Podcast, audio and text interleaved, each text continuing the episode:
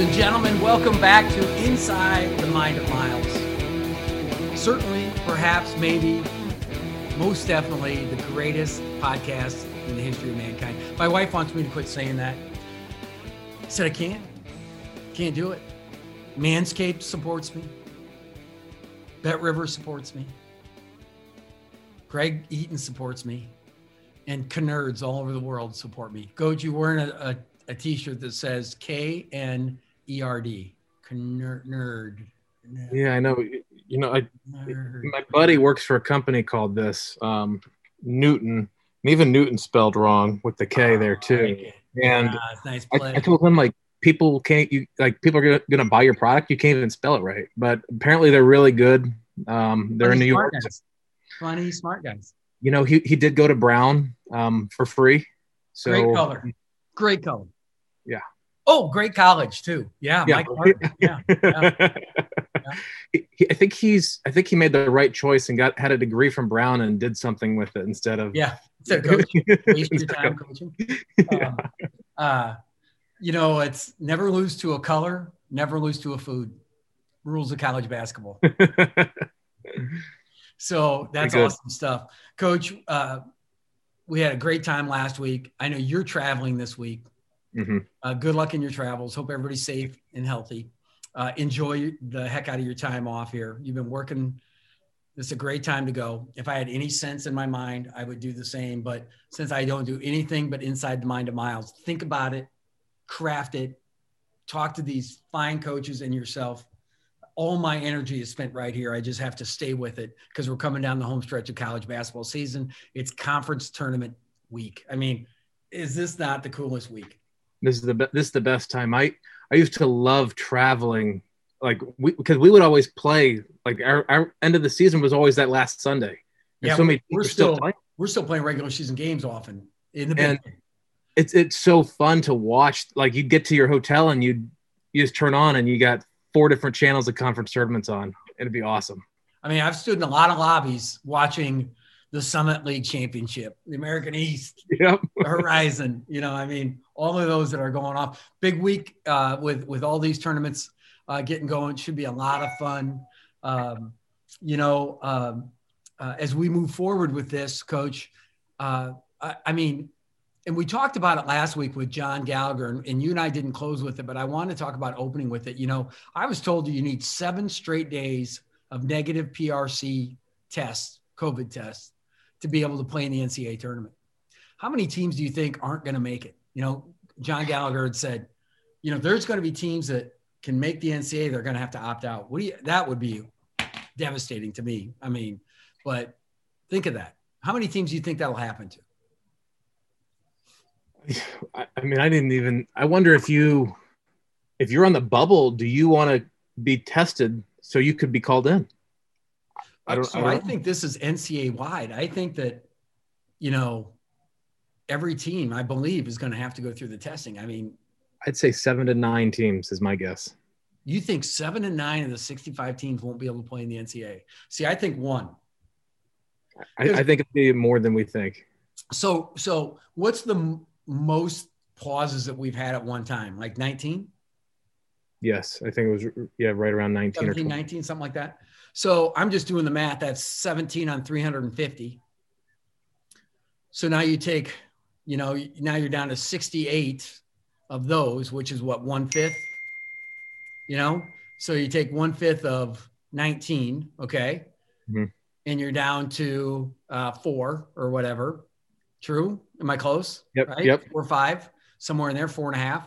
Well, then those are also the teams that have the most to lose. So they're really being careful. So now I'm squeezing that down in half. And I'm saying they're going to get lucky because it's conference tournament time. And people had it. But you look at places like there's places that, you know, remember, if you tested positive, you have a 90-day window where they, you know, you basically have immunity. Now that's running out on some of these guys too. You know, so it's fascinating. You know, I think your number's high. I would take the under. And, but I would say there's going to be 1 or 2. I would feel confident setting the line at around 4.5, 5. Okay, I think that under. The length. Okay. Yeah, I'll take the over just so we're at it again. Lunch, nerd. I just think that the length of time that they're going to be together, that all it takes is that Sammy Cam is one slip up for a program, and then they're out. I mean, it's like how everybody opted out of the ESPN tournaments down at Disney was going to host all of them at the Wide World of Sports, and they said if you had a positive test at any point, you're forfeiting your games, and everybody bounced. And I just think it's going to be, I think it's going to be a similar thing where once they get together, they might play two. I mean, it's like Utah State played San Jose State, I think, a couple weeks ago. They played the first game, didn't play the second game. I think that was Fresno. Yeah, it was Fresno. Yeah, San Jose, yeah. Yeah, so you need to work on your cancellations. I'm on top of these cancellations. You can tell you have a full-time job somewhere else. I'm trying to help them spell nerd right. Yeah, and Newton. So, yeah. So Coach, we're in for a treat this week. Buzz Williams, I mean, successful at Marquette, Virginia Tech. Now he's building it again at Texas A&M, his home state. This is going to be a great one. I'm looking forward to it. Is there anything on the top of your head you want me to ask Coach Williams? You know, how he brings the juice I mean, he is just so energetic, and he is instilling such good values on his guys. Like he just does it all, and he's always got energy. I mean, how does he bring it? He's a social media giant. I mean, folks, if you go to the Buzz Williams either website or go to his timeline and go through that, I mean, the stuff that he's done everywhere he's been, he really does a great job with giving you an inside view of his program and in his mind. So we're going inside the mind of Buzz today. You know, so it should be fun. My favorite story, and I don't know if you remember, but we pulled the clip out. So we played them in Anaheim in 16-17. And there was a time in that game, we played them in the fourth game, and there was a loose ball and scramble.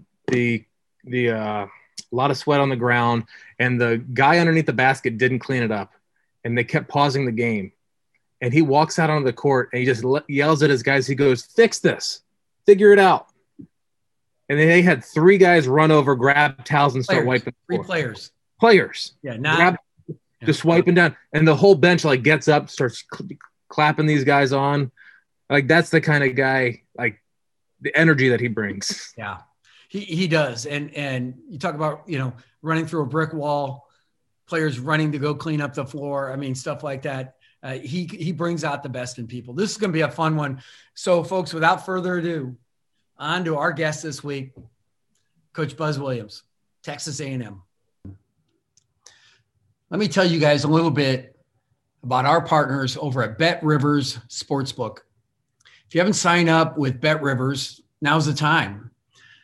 Bet Rivers Sportsbook is offering a $250 match bonus on your first deposit. But what sets them apart is they require just one playthrough to turn your bonus into cash money. When you play at Bet Rivers Sportsbook, they pay fast, and now it's even faster with Rush Pay, instant approval for withdrawals. It's safe, secure, reliable. With March Madness right around the corner, there's never been a better time to give Bet Rivers Sportsbook a try. Go to betrivers.com today, download the app, Bet Rivers. You must be 21 or older. If you have a gambling problem, please call 1-800-GAMBLER, G-A-M-B-L-E-R. Thank you. Hello, folks. Welcome back to Inside the Mind of Miles, which we know is the best podcast in the history of mankind. And it is today, especially because we have Buzz Williams, my hero. This guy is so cool, so great. He does so much for all kinds of people. My only SEC coach. Oh, no, that's not true. Never mind. The best SEC coach on Inside the Mind of Miles. Coach Williams, thanks for joining us. Coach, I appreciate you asking me. It's great to finally see you. Yeah, I mean, so the last time I probably saw Buzz in person was Buzz did an awesome clinic. He invited some different coaches from different leagues all to his house. We were at Marquette at the time. That was years ago. Well, I've seen you in person since then because you whipped our ass when you were at Virginia Tech and I was at Nebraska in that Anaheim Classic. But you did that clinic. I think we called it the the best of the best is what we called it, I think. And it may have had something like that. Yeah. So, but you had Bob Huggins was there, I think Tad Boyle, and I was lucky enough to be there. Jim Molinari came, we all presented, and it was all levels of coaches. What made you decide to get a group of coaches together in Milwaukee from all over the country and just honestly put your guard down and talk hoops? Yeah. One of the things that started that, coach, was I realized, like, the older I was getting, the harder it was to find people who felt comfortable sharing information just so that I could learn. And I don't mean that in an arrogant way, but the people that I have always seemed to feel most comfortable sharing are the ones that have earned their way. And so I think sometimes because of the exposure of what we're able to do, sometimes coaches that are not at this level, it's perceived as if they can't coach. And in truth, I think they probably can coach even better because they have to figure out different ways to be successful. So similar to you, I've coached at every level of college basketball except Division III. And so what I did was I invited 4 people from each category: 4 junior college, Division III, 4 Division II, 4 Division I, 4 NBA. And then I have always tried to make sure that I gave proper respect to those that have done it before. So I invited 4 retired coaches and then 4 fired coaches. And so that was how it started. And then the rest of the invitation list was any head coach that I had ever worked for, and then anyone who had ever worked for us. And as you remember, I mean, it was pretty cool as far as the wealth of experience that was there and all the different stories. And then as it was kind of working itself through, I was like, well, we were going to have to kind of narrow down who's going to talk about what and what is it that we need to learn from. You remember we had the coach from Rollins. They run all of those different zone presses back to different zones. Yep. You remember that was when Lenny Acuff was at Alabama, Huntsville. And everybody in our sphere knew how gifted he was as a coach. So he is the one that had turned me on to the coach at Rollins, because they faced each other in the NCAA tournament each year, almost on the way to the Final Four. So I thought that was that's one of the unique things that has happened in my career. I still have that picture that we all took and in the gym, and everybody signed. So it was really cool. I tell you, that was a remarkable time. I loved it. And folks, it was one of those under the radar kind of things that you'll read about in 15 years about the time all these guys came together, because it is all walks of life, all kinds of people. Your famous guys like Bob Huggins and Buzz Williams, but regular Joes too. And everybody contributed. And I thought, and you felt comfortable. And the hard part about being a college coach, as you well know, is when you're competing against each other in these big leagues. And what I mean by big, not only high major, but large leagues, a lot of teams. And you're recruiting against each other.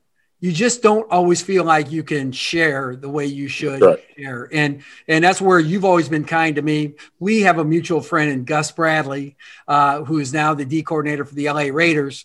And so look out. I mean, Raiders are going to love that guy.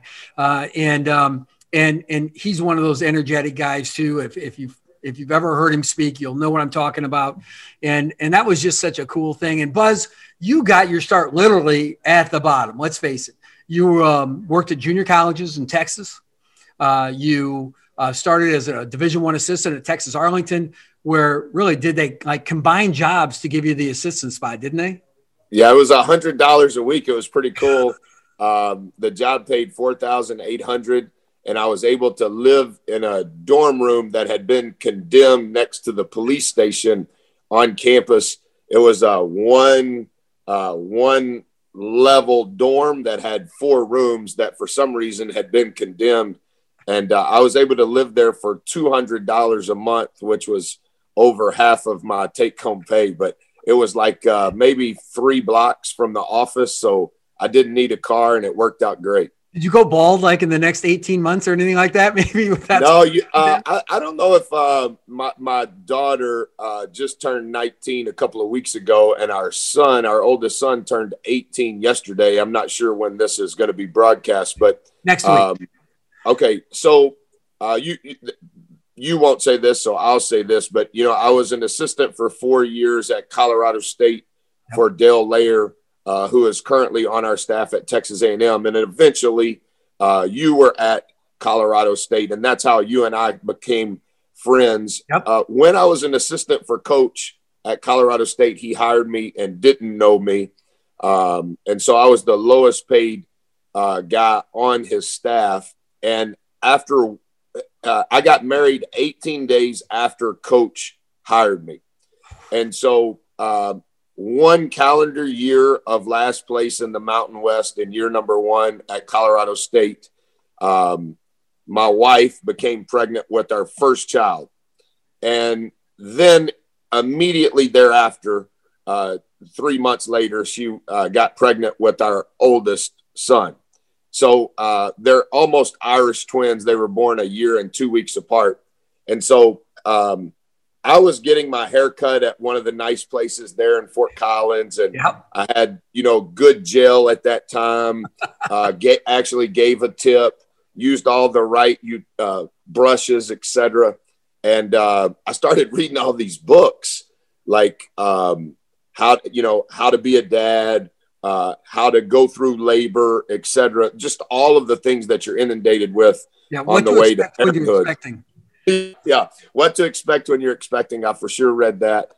So I was nervous financially. Like, how is my wife going to be able to stay at home, and how are we going to be able to make it? And should we turn off the cable? Should we get a smaller apartment? How can I save money? So I was getting my hair cut twice a week, and so I just stopped. I shaved my hair, and then I started we started buying diapers with what was my haircut money. Okay, so fast forward, because nobody wants to hear all of that. It's in our third year at Virginia Tech. That was the first year we went to the NCAA tournament, and I decided I wanted to go on a thank you tour. And what I had realized in year number three, as it was approaching, we might have a chance to go to the NCAA tournament, was our kids were nervous. Our kids were anxious. Our kids were feeling pressure like, we've never done this. What if we don't do it? But what if we do it? And so I went to Claire's at the mall in Christiansburg, which is the neighboring town of Blacksburg. And I bought those little mirrors that your daughter played with when she was learning how to put on makeup. Yeah, yeah. So I bought everybody a mirror and gave it to them and said, here's a little hook, and I want you to carry it on your backpack. And I want you to carry the mirror everywhere you go. And anytime I say, hey, guys, go get your mirror, I want you to be able to have it in 2 or 3 minutes. And we would open the mirror and obviously see the reflection of ourselves. And I wanted it to be a sign. Remember that there's so many people that have helped us have this opportunity, and how the mirror, if we could show it towards our mom or towards our high school coach, like we want to reflect them. And it was just maybe a way of easing the pressure that I began to feel that they were trying to process and didn't know. So as the days kept going and the weeks kept going, I kept giving different people opportunities to say, who would your mirror reflect today? Who do you want your mirror to reflect today? So when the season was over, we went and did a thank you tour. Everybody on our staff went and saw every single parent. This is brilliant, by the way. This is brilliant. Tell us about this. Tell us about this. Yeah, no, nobody's ever asked me. And I honestly, to be honest, Coach, I don't know why I'm even talking about it, because I've tried not to make it public, but maybe it's just because I'm comfortable with you as a coach. So we go, this is during a recruiting period. It has to be during a recruiting period. So we're going to recruit today, Wednesday, and then we're trying to figure out how Wednesday night we can see one of the parents on our current team. And then on Thursday, how can we start the day seeing another parent on our team and then run around and recruit all day that day wherever that particular parent is? And so it became real cumbersome relative to the itineraries. We were able to do it, and I gave each parent a highlighter. And on the highlighter, it said, "Thanks for being a reflection of who we want to be." I love it. And we would take a picture at each stop with the parent and all of us holding a highlighter, and then send it to their son who was on our campus. And it was just a way to try to explain, like, how to have a grateful heart, how to be thankful, how to realize it's never going to be about you. It's always going to be about a lot of people helping you. And so when we were doing that tour, like, it was so good, but it was so exhausting. It was the first time Virginia Tech had been to the NCAA tournament in a while. I know they're about to go again. And Coach Young's, like, as you know, he's a genius, as almost a savant as an offensive coach. But when we got back in May, I just quit shaving my hair. And my daughter, who I call Sissy because I'm from the country, she sees me a couple of weeks later and she's like, "Dad, why haven't you cut your hair?" And I'm like, "Well, Sissy, the tour's over and I don't have to go speak anywhere and I can't go recruit. So I don't know. I just haven't paid any attention to it." And she goes, "Well, I didn't even know you had hair." And she's 16 at the time. And I said, "Sissy, you know I have hair." And she goes, "No, I've never seen you with hair." And it was literally in that conversation. I was in the office and she had happened to stop by after school. And I said, "I guess that's right." And she goes, I thought you were bald." And I said, "No, I actually started cutting my hair so that Mom and I could, like, get ahead before you were born and buy diapers." I said, "Hey, I'll tell you what, I'll grow my hair out over the summer and we'll take a picture just so you know that I have hair. And then I'll cut it off before the season starts." Well, I never did. And so I know that I'm losing my hair now and I'm balding. And that was a few years ago. But that's kind of how the hair story started. Isn't that an amazing, amazing circle, folks? I'll tell you who else helped Buzz Williams is Scott Barber. Scott was a great friend of ours. Our first guest was Fran McCaffrey, who's a great friend of Scott's, who we've lost. And now with Buzz and myself being at CSU, Scott was always generous. His apparel was always great. He actually made sweaters, folks, that Buzz wore one for a half. That's right.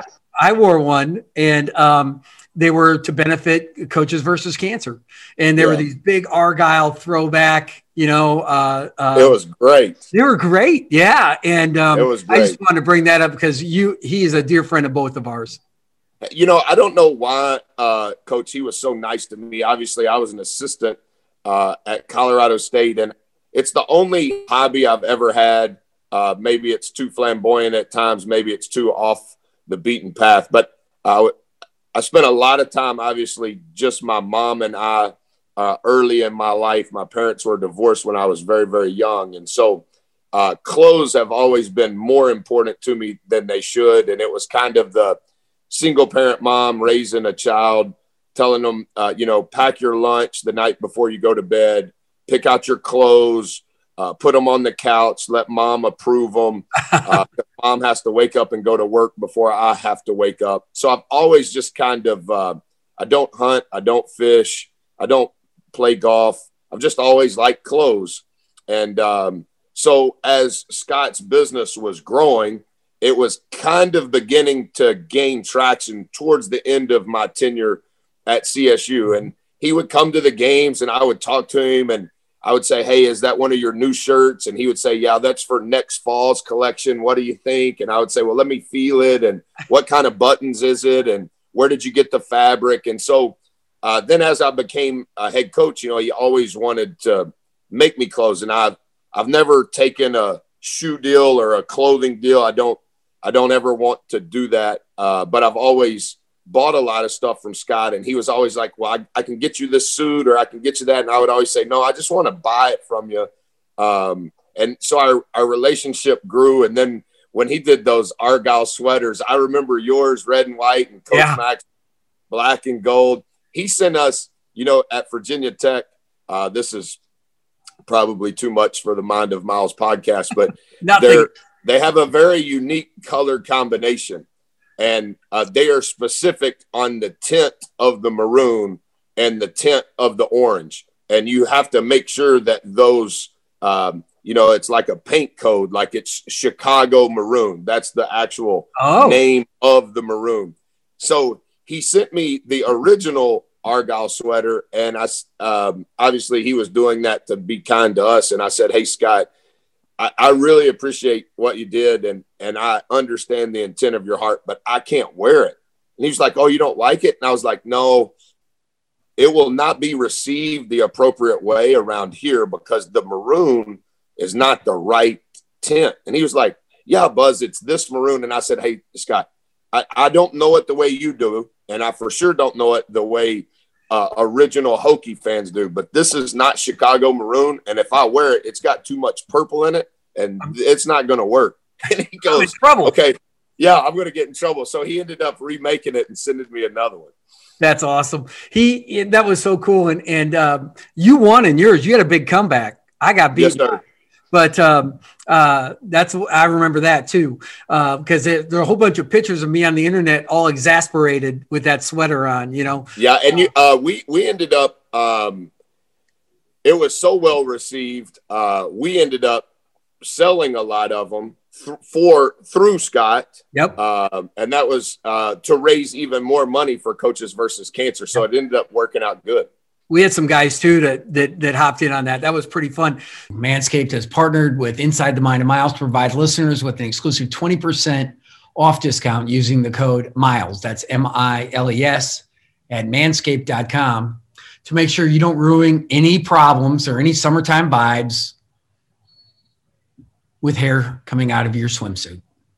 Before we get back to the show, let me tell you a little bit about their Perfect Package 3.0 kit. Starts with the lawnmower 3.0, their third generation trimmer that features cutting edge ceramic blade to reduce grooming accidents thanks to their advanced skin safe technology. Don't worry about nicking the goods when you're trying to clean up down there. Feel confident shaving yourself with the Lawnmower 3.0. In addition to the new blade, the Lawnmower 3.0 comes with an LED light for a more precise trim.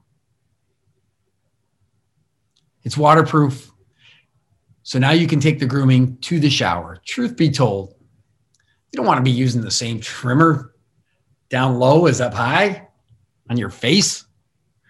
The Perfect Package 3.0 comes with a crop preserver and anti-chafing deodorant and moisturizer. And the crop preserver, which keeps the goods from sticking to your leg, if you know what I mean. Plus, Manscaped threw in a couple free gifts. The Shed Travel Bag, $39 value, and the patented chafe-free Manscaped boxer shorts. I have mine. So you get 20% off and free shipping right now if you just go to M-I-L-E-S, Miles, at manscaped.com. That's $20 off and free shipping at manscaped.com with the code MILES, M-I-L-E-S. Your balls will thank you later. You're welcome. So okay, you leave Colorado State and you become a head coach at New Orleans. And I think it was before Katrina, as I recall. Yes, it was. And then, but after a year or two, you leave to go be an assistant again with Tom Crean at Marquette. What led you to that path? And tell us that, because that's a hard chair to give up. Yes. I was an assistant for 4 years, coach at CSU, and Billy Gillespie was hired at Texas A&M. That's right. I was the last person that he hired at Texas A&M. It was in May of 2004. And so I was an assistant at Texas A&M for 2 years. Yep. Katrina happened in the fall of 2005. And at that time, it was one of the worst natural disasters that had ever happened in the United States. And there are many, many Katrina stories. I was employed at Texas A&M when Katrina happened. The University of Tulane, I I just said that wrong. Tulane University's men's basketball program ended up coming to school at Texas A&M. Wow. And so that entire year, they played and practiced in Reed Arena, which is where Texas A&M is. And you may remember this, the year before that, Doc Sander, who was the longtime AD at VCU, who then eventually went to East Tennessee and started a doctoral program for leadership. He just retired last year, but is still kind of involved. He started a program called Villa 6. That's changed now to Top Connect, but it was basically how he had went about hiring all of those successful coaches at VCU. And he just wanted to find ways to establish relationships with assistant coaches. I happened to be invited to the first one he had. And the second one he had, he said, Buzz, I want you to meet the AD at the University of New Orleans. He's already interviewed 4 people for the job opening, but I think he would like you, and I would like you to visit with him. I ended up being the 5th person that the AD at that time, Jim Miller, interviewed at New Orleans. And this was late. This was in late May of 2006, and actually got the job. So I coached one season. Actually, I coached 365 days at the University of New Orleans, and it was the season immediately following Hurricane Katrina. The arena had been completely wiped out. We did not have offices. We did not have a locker room. We practiced and played in what was kind of the rec center, so to say, and it had those pull-out bleachers. And so our players would just change under the bleachers. And then kind of where the bleachers would pull out was about an 8-foot space, almost like a concourse. It wasn't a concourse because it was only on one side. I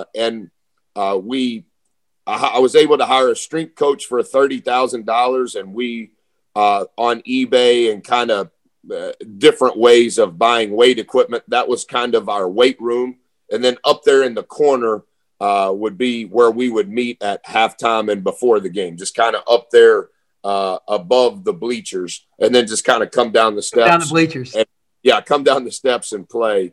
So I was there 365 days. And in that spring, after my first year, they had Villa 7 again. And that was the first time I had been a head coach. And so they had asked me to speak on, in essence, what had transpired in my first year as a head coach. Coach Crean actually spoke that year. It was on Nike's campus. That was the first time I had ever met Coach. And so when he hired me at Marquette, I didn't know Coach. I didn't know anything about the Midwest or the Big E, thing like that. But I didn't think, as hard as it was, and obviously emotionally I really struggled. I still have a canvas of all the things that were said about me when I left New Orleans, that I committed career suicide, et cetera, et cetera. And then obviously just because of how things played out, basically 8 months later, I was the head coach at Marquette. Not saying that I deserved that, but that was kind of a lot of moves, you know, leave A&M to be a head coach for the first time in one of the more difficult situations you could walk into. Obviously, I didn't have the maturity or the wisdom to even understand that. I was just so hell-bent in an immature way of wanting to be a head coach. My family we lived about an hour and 20 minutes from campus because it was the only place that we could live that hadn't been damaged by the storm. And to be transparent, that would be safe for my wife and at that time 3 children under 4 to live. So very difficult time, a lot of lessons to learn from it. And then when Coach hired me, obviously I was thankful for the chance, but it wasn't like I was the most prepared person to walk in to a program as storied as Marquette and be able to help, but was grateful to have a chance. Yeah. You know, when you go through being the head coach at a place, you know, that was in such difficult circumstances, you know, when I was the coach at an NAI school, Mayville, they were going to shut the doors. That was the big thing, is we were going to shut the doors, and Mayville had to reinvent itself And back then it would have been 95. We became the laptop university. Oh. So every kid got a laptop, but it cost us $800. So it hurt my scholarships. You know, it was costing me more because they didn't raise scholarships enough. So you're scrambling, like you are, just 1,000 different ways. And, you know, we didn't really have a weight room, and we had a pretty modest locker room that we actually got a chance to redo. And you think, like, you know, you put $12,000 in your locker room and you get $12,000 worth of locker room. But at that time we thought it was killer. You know, I mean, it smelled too, and a little bit of paint, you know. And what you don't know, because I was immature too, I was 28 years old, 29. It is that ingenuity, that mother of invention type of things come out in you, and it really drives you, and it feeds that fire a little bit, you know. And you're doing stuff, and I was acting in a way that no coach should act. Really, I was hard on the guys and this, that, and the other thing, and you know, I just didn't know what I didn't know, and but as I got older, and you realize, you know, how those opportunities turn you into who you are in your journey. You know, that's so great. And you're right. Marquette has got, I mean, a history of pros and a history of success. And you were highly successful there. And you had pros, Jimmy Butler, Jay Crowder. What's it like to coach one of the more fascinating guys in the NBA, like Jimmy Butler? You know, the thing on Jimmy and many of those other guys, coach. Yeah, I only picked two. Nobody knew they were a pro. I've never taken credit for, like, look at those pros. They didn't know they were a pro when they arrived. And not necessarily while there did they think that they were a pro. The one thing that I think happened, and all of those guys had a commonality in regards to they didn't have any other choice. When you were the coach at Mayville and they said, we're going to charge you $800 more to your budget for the kid that you want to sign from 4 hours away. You didn't have a choice. Yeah. And figuring out how to hustle and raise $12,000 and paint the locker room on your own, you didn't have a choice. It was like you said, it was necessity. It was what you had to do in order to give yourself a chance to be successful. And you were maybe immature in some ways, but very mature in understanding this is the only chance I have. And if it doesn't work here, then I have no other chance. And I think those players, Jimmy Butler, Jay Crowder, Darius Johnson Odom, who was drafted, Dwight Bikes, who's played several years in the NBA. There were multiple guys that made it. Wesley Matthews is still playing in the NBA, and he was a part of our team in year number one as a senior. There were over 10 of them that signed an NBA contract. Juan Anderson, who everybody's talking about with the Golden State Warriors, who has a remarkable story. He played for us at Marquette. So no matter which person you would choose, what I look back at and realize that a part of the reason why it worked is those kids had the same process as I did in regards to this has to work. It wasn't a choice. And the people around them that they believed in and they trusted, there wasn't another choice of an idea coming from them either. And so why did Jimmy play so hard? He didn't have a choice, not because of me, not because of what I was saying or how I was saying it, or necessarily even the drills in which we were doing. He knew that this was his chance. Why does he compete that way now? The exact same. Jay Crowder's in his 9th year. Jay Crowder didn't receive a preseason all-conference vote entering his senior year at Marquette, yet was picked player of the year. Those types of stories of Tim Miles at Mayville. Mayville is what led to Nebraska. Mayville is what led to Colorado State. Most people didn't know about Mayville until they met you and heard you say it, but they still don't know. They know Tim Miles, the Power 5 coach. They know Tim Miles, who went to multiple NCAA tournaments at CSU on his way to Nebraska. That's what they know. they don't know the story. And I think it's the story prior to it becoming public knowledge is that's what it, that's why it becomes public knowledge. And it's like people saying, "Oh, Buzz, I remember you at Marquette." And I'm like, "Ah, thanks for saying that, because that clues me into when you think I showed up."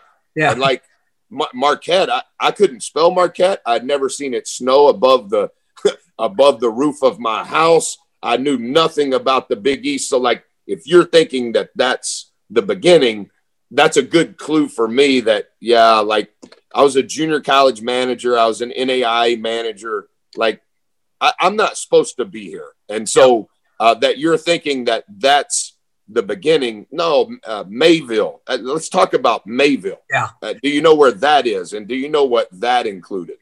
It's the old I was an overnight success. It just took me 20 years to get to the overnight. Exactly right. Yeah. So, exactly. So you go to Virginia Tech, and the one thing I noticed, because you and I had known each other now for some time over the course of your 8 or 9 years at Marquette for sure, and a little bit before then, and the one thing I noticed, because I think you're extremely bright, and I think you're creative, and I love to listen to you. You know, that's why you're on Inside the Mind of Miles, is that you started using social media in a way that not a lot of you know, everybody wants what's going on in the locker room. And we see it more and more now. And you were probably ahead of it more than a whole bunch of guys, using social media and having, you know, maybe a team meeting and a snippet of a minute or 2 minute speech that you would give the guys, or whatever you guys might be working in your notebooks. And I think you utilize social media in a way that had to be attractive to recruits. It had to be fun for the fans and the students and everybody, you know, following Hokie basketball. What led you to that? Tell me about it. Yeah, I was delayed, to be honest with you, Coach, in starting to use social media at the beginning of all of this. And I know it seems like an eternity ago. I was scared. When I started Twitter, I thought you could only do 140 characters a day. That's it. Like, I didn't know it was per tweet. So talk about being delayed, man. I was really nervous. I did a lot of research on it. I actually had some other people do some research on it, so I would be maybe not as subjective in using my thoughts or opinions on it. And then, so when I started, and it's still true today, it's my wife and I's account, because I never wanted to say anything or do anything that would not be right as a husband, not be right as a father. I didn't want to use it in an arrogant way. I wanted to see how can I use this platform? Number one, can I say something that may help someone? Yep. And then number two, can I use it to represent the people, the team, the program that I'm around each day? And obviously social media has changed over the last 6 to 8 years, and I don't use it quite as much, but I still have the same philosophy on what I want my account to be about. I never wanted to allow someone else to be able to run it as if it was me. Every tweet that's ever been sent has come from me. I don't know how to cut up all the video stuff. Our video guy does it, and then I tweet it. But I didn't want our SID running my account. I didn't want one of my administrative assistants running my account. I wanted it to be authentic. I wanted it to be helpful. And I wanted it to share or show light on the people that I was around each day. And then during the season, I never hit the button where people can tweet at me, because that stuff gets in my heart and I don't want to see all of that. Some of the stuff that's even going on now while we're on pause, I don't want to hear about it. I don't want to allow that to seep into my soul. So I don't use it quite as much, just because I'm trying to be a little protective, but I do think that there were times that it was very beneficial to what we were doing, particularly early on at Tech. No doubt. And the one thing I've realized, again, is when you ask your guys, especially to shut out the noise of social media, but some of the more venomous people are some of the more enthusiastic if they meet you in person too, which I thought was always kind of fascinating. And I'm a fan. Like I yell at the Vikings, fire the kicker every year, know, but if I was the kicker, that would hurt my feeling. Like Coach Brown lost me five, and so I think you really have to use care and caution in some of those things. And guys are getting more adept to that. We've probably been through it, because I was on social media in 2009. So now it's been whatever that is, 12 years with the Coach Miles account. And again, it used to be that, I'd try and be, have some fun or whatever. Well, then you lose two in a row and everybody's blasting you, putting you on, blast for being the funny guy. Well, why don't you take your job more seriously? But and that hurts you. You're like, come on, dude. I mean, like, you don't think I'm not upset about this, but I did have a fleeting moment in my car that when I got to a stop sign, I put out like, if you're ever in a hurry, follow the FedEx truck. I mean? That guy knows how the lights go. He knows the quickest way to home. Let's face it, right? So I thought it was pretty funny, but now I'm getting, ripped for it. But it's amazing. Something else you did at Virginia Tech, and maybe even before, I don't know, but I would tell you folks, if you go to coachwilliams.com, Buzz's website. It's his coaching website that's got great resources for other coaches. It's got his story, but it's also got a thing that anybody in the world can sign up for, which is Buzz's Bunch, which is a program. I've always run youth programs, and yours has got a special flair to it. Tell us about Buzz's Bunch. I love it. I love the program and love the idea. Thank you. We've had it every year, Coach, that I've been a head coach. People ask me all the time, it's a program for special need children. And we include ball, so that they can be on a team. Basketball is just the microcosm that we use to develop the relationships and to spend time with these families. When Marquette offered me the head coaching job, that was one of the four questions that I asked, the president, who obviously is a priest, before I took the job, was could I start a program for special need children and never restricted in size and never restricted in scope. Coaches versus Cancer, it's very specific. We have raised gazillions of dollars in a very good way. I did not want this program to be only for children with cancer or only children with leukemia. I didn't want it to be just for children with Down syndrome. I didn't want to restrict the scope. And so it has grown. Obviously, we had it at Marquette. We had it at Virginia Tech. We currently have it at Texas A&M. We weren't able to have our summer activities this past summer because of COVID. We weren't able – 2 games a year in December, we bring all of the children, or whoever can attend, to a game. They're able to warm up instead of us before the game on the floor. Our players are their managers, shagging balls and passing them balls. We have a camp the first Saturday of August every year. That's been going on 13 years now. So it's really grown. I've listened to every Mind of Miles podcast since this started. I think Porter Mosier is a Hall of Famer. You've had stars on there. Coach Guard, one of the original Buzz's Bunch members, is now a manager for Coach Guard at the University of Wisconsin. Yeah, and he has been to every single camp that we have ever had. He has not been to every single game, but he had been to every single December game, whether that be in Milwaukee, Blacksburg, but not at Texas A&M because now he's on a team at the University of Wisconsin. What's this guy's name? What's his first name? Yeah, his name is Joey. And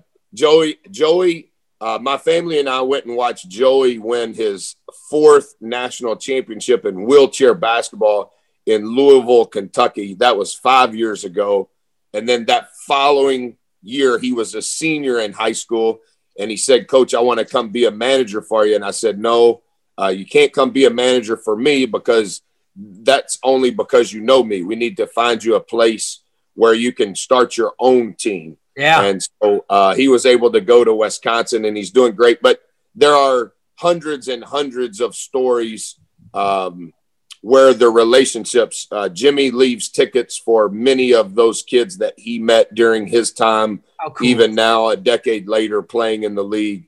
So there's lots of relationships that have been started, not just with the kids, but also with their parents, with the families. My wife obviously has gotten to know many of the mothers throughout the organization. And it's just, we've never restricted it in size. We've never restricted it in scope. We do a Buzz's Bunch calendar every year. I'll send you one tomorrow. Oh, yeah, you have to. Well, I can't send you one tomorrow. I'm still in quarantine. Well, we're going to get out of quarantine. When I get out of quarantine, I'll write it in my phone when we hang up, and I'll send you a calendar. But we do a Buzz's Bunch T-shirt every year, different colors, and then kind of like when you would go to a concert and it would have the tour dates. We have one. The logo is blue and gold in honor of those families from Milwaukee, maroon and orange from Virginia Tech. And then obviously now the color scheme is maroon and white. And so all of those families the whole time, some of those kids are now in college. Some of those kids are now in high school. Some of those kids will never be able to go to college. So every story is unique and every situation is specific to that family, but it's I hope in many respects more so than something that happens on the floor. I hope those relationships are part of the legacy that we leave relative to that organization.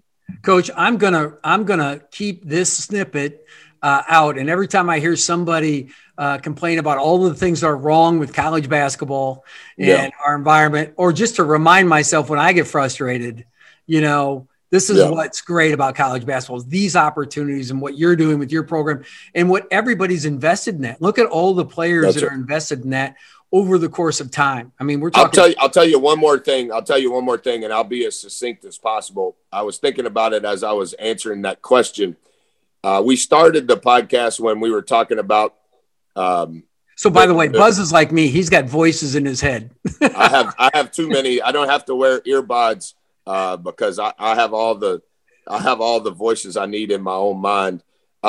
You asked me about the clinic that you and I started, and the original the name of the clinic was the Bastards. Yeah, and I know that's a word that needs to be scrubbed out.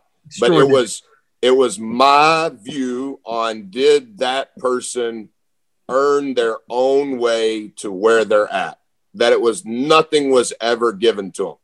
Mayville is what led you to be a part of that. And so that's awesome. Nobody, Kevin O'Neal was a part of the fired coaching group that was there. Kevin O'Neal hired me to work at camp when I was 19 years old at Marquette. So as I was answering your question about Buzz's Bunch, I wanted to say this when you were talking about the former players. So after my 10th year as a head coach, I decided during my 10th year, I wanted to have a way to honor all of the people that had been a part of those 10 years. And so my wife and I began to save money for this 10-year reunion. And it was going to be a weekend-long deal. And we were going to invite every former player, every former manager, every former student trainer, every former assistant, along with every person that I worked for, along with every president, AD, and vice president that was a part of hiring me as a head coach. We're going to fly them all to Blacksburg. We're going to rent out a hotel. On Thursday night, all the players are going to come to my house. On Friday, all of the adults are going to come to my house. On Saturday night, we're going to rent out a restaurant, and we're going to have a banquet. On Friday afternoon, we're going to play current guys versus old guys in a softball game. There you go. In the mornings, hey, if you played for us from 2008 to 2012, this is when you can go in the weight room. This is when you can go on the court. Everybody's coming. Jimmy came. Jay came. Darius Johnson Odom came. The guys whose names you don't know came. It was 106 players, and 102 of the 106 were able to make it. Chris Ottule was in France playing and couldn't make it. David Kubion was having visa issues and couldn't make it. Tim Tillman, who played for us at New Orleans as a principal in Philadelphia, he was having in-service. And then one other player, it wouldn't work out. But we had all of the adults, VPs, ADs, everybody there. Was really cool. And we did it, Tim, on the weekend of Buzz's Bunch. So Buzz's Bunch, the camp, has always been the first Saturday in August every year. And so every kid and or adult, no matter when they were a part of the program, has participated in Buzz's Bunch. So on the anniversary of the conclusion of my 10th year as a head coach, that first weekend in August is when we had the 10-year anniversary, but also when all of those kids that were a part of Buzz's Bunch were able to see all of those guys. And so, we had multiple families travel from Wisconsin to Virginia. It was ultra, ultra special. That's awesome. I was actually planning on – I was a Division I, or I was a head coach 24 years, and I was planning on a similar event. All the guys from Mayville, Southwest Minnesota State, NDSU, CSU, Nebraska, we were going to meet in one spot. Same thing. Mine wasn't as thorough as yours, like all the guys that hired me and stuff. Now that I got a new idea. Thanks. This is awesome. But how cool is Buzz's Bunch being kind of that conduit that connects everybody and brings them along? That's awesome. Well, you're in quarantine. What in the hell is going on? Talk to me. What is your current situation? You guys have just been through a traumatic storm that was deadly in your state, right through College Station, Houston, the whole area. No lights, no power. Just talk to us. How's everybody doing? How are your guys? Yeah, I know your people, you opened up your guys' gym as a warming station, so to speak, for the community. I mean, unbelievable. Talk to us about this. Well, it's obviously everything that has transpired this season, arguably the past 11 months has been unprecedented, whether you're talking about college athletics or not. We had 0 positive tests, Coach, from the time we came back in the fall until February the 2nd. We had played at Kansas State in the Big 12 SEC Challenge. That was on a Saturday. Came back on Sunday. That was our day off. We practiced on Monday, which was February the 1st. The SEC mandates which days of the week you test. Monday is a day that we test. We got those results of Monday's test on Tuesday prior to beginning to work on Tuesday, and we had our first positive test. Once you receive a positive test in Tier 1, that signifies a different level of protocol. And without just going through it step by step over the last 24 days, but basically you have to enter another testing protocol. And we began to have multiple positive tests with each passing day throughout that first week of February. And then what happens is you have to have consecutive days of negative tests, even for those that are quarantined. So the storm that you mentioned was early last week. And I'm from Texas.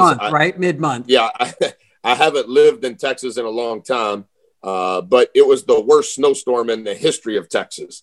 Everybody lost their power to some degree. Most people in this part of this county lost their water. And so Texas A&M was incredibly kind. People, they literally didn't have lights and didn't have heat, and it's the coldest consecutive days in Texas history. It's not like the afternoon warms up to 50 degrees. Yeah, they did open up Reed Arena. So for us, we were on the backside of the first pause that we were going through.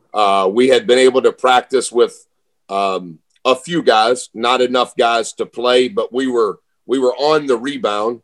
And then the lab that does our PCR test was closed during the snowstorm. So we worked last Monday and Tuesday. And then because of the snowstorm, the weather canceled our Wednesday game. So we worked again on Thursday, and we're about to work on Friday, 5 days ago.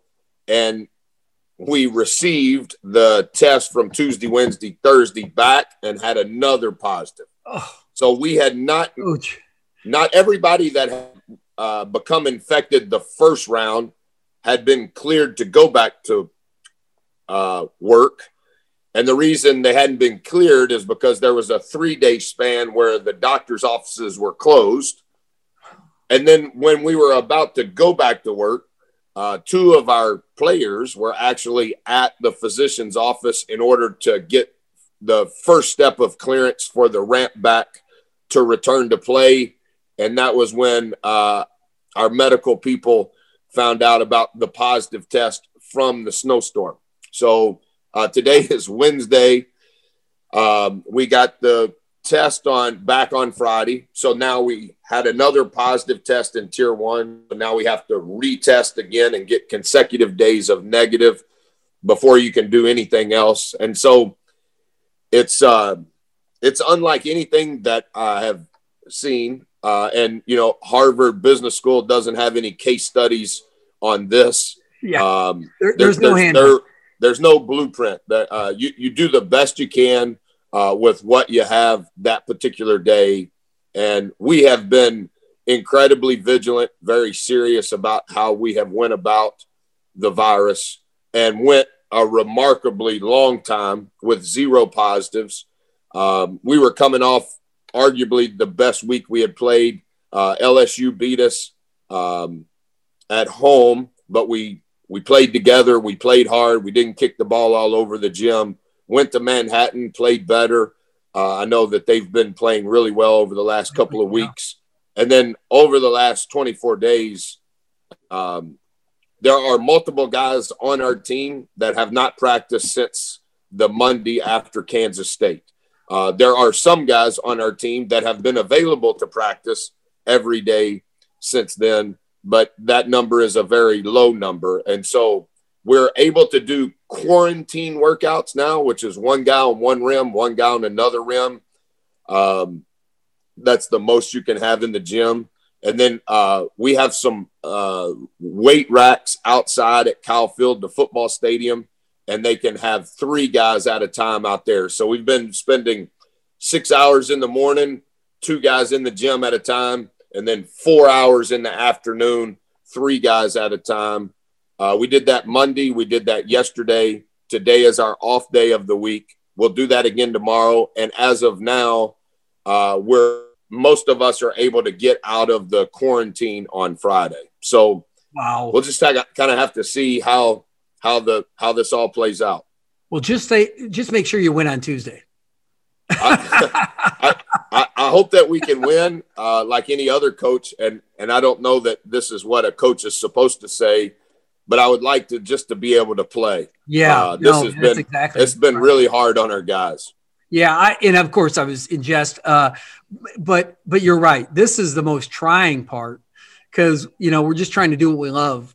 And there's so many, you know, things that you have to, you know, concern yourself with, and you've handled this exceptionally well. I can't imagine how it's been, especially now when you throw on, oh, by the way, we're in a pandemic. Oh, by the way, it's the worst storm, a deadly storm. Oh, but, you know, all the by the ways. And I don't know how you do it, man, but that's why I have you on Inside the Mind of Miles. It's forced you to reevaluate everything.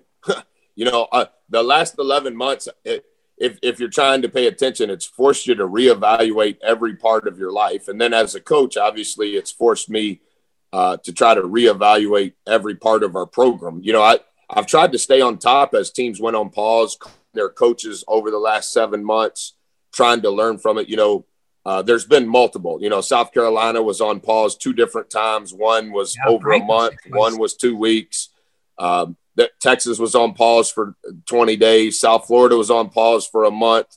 I mean, Cincinnati was on pause for over a month. There's a lot of teams that have had pauses, and the issue is every situation is a little different, and the county handles it differently. The school handles it differently, the conference. So it's not all uniform, but every situation is specific. And, you know, it's you can't control something that's unseen, but you try to control your response in how you lead and in how you work. And it's just been very difficult to manage because each kid is in a different situation. Where is he at? Has he been infected? What group is he in if he hasn't been? And so it's unlike anything that any of us have ever been through. While at the same time, I understand you still have a responsibility to do the best you can, but the number one responsibility is to take care of the health and safety of the kids that you coach and the promise that you made to their parents to take care of them. Yeah, when mom and dad hand them over, that's the most critical part, right? That's right. Coach, man, this has just been awesome. Time has flown by. I really appreciate the opportunity to be on. I've listened to every single one you've done. Thank you. You know how much respect I have for you and admiration for you as a coach, and just as important as a person. It's been fun. I don't know how to do everything technology wise, but my children help me with it. And so every time you post one, it pops up on my podcast. And when I go on walks and when I can't sleep at night, I listen to a lot. This is one of my notebooks where I take all of the notes from what I've learned from the guests that you've had on. That's awesome. Well, thank you very much. And I've learned a great deal from you today. So thank you, Buzz. I appreciate it, Coach. Good to see you. Absolutely. Ladies and gentlemen, Inside the Mind of Miles, Buzz Williams.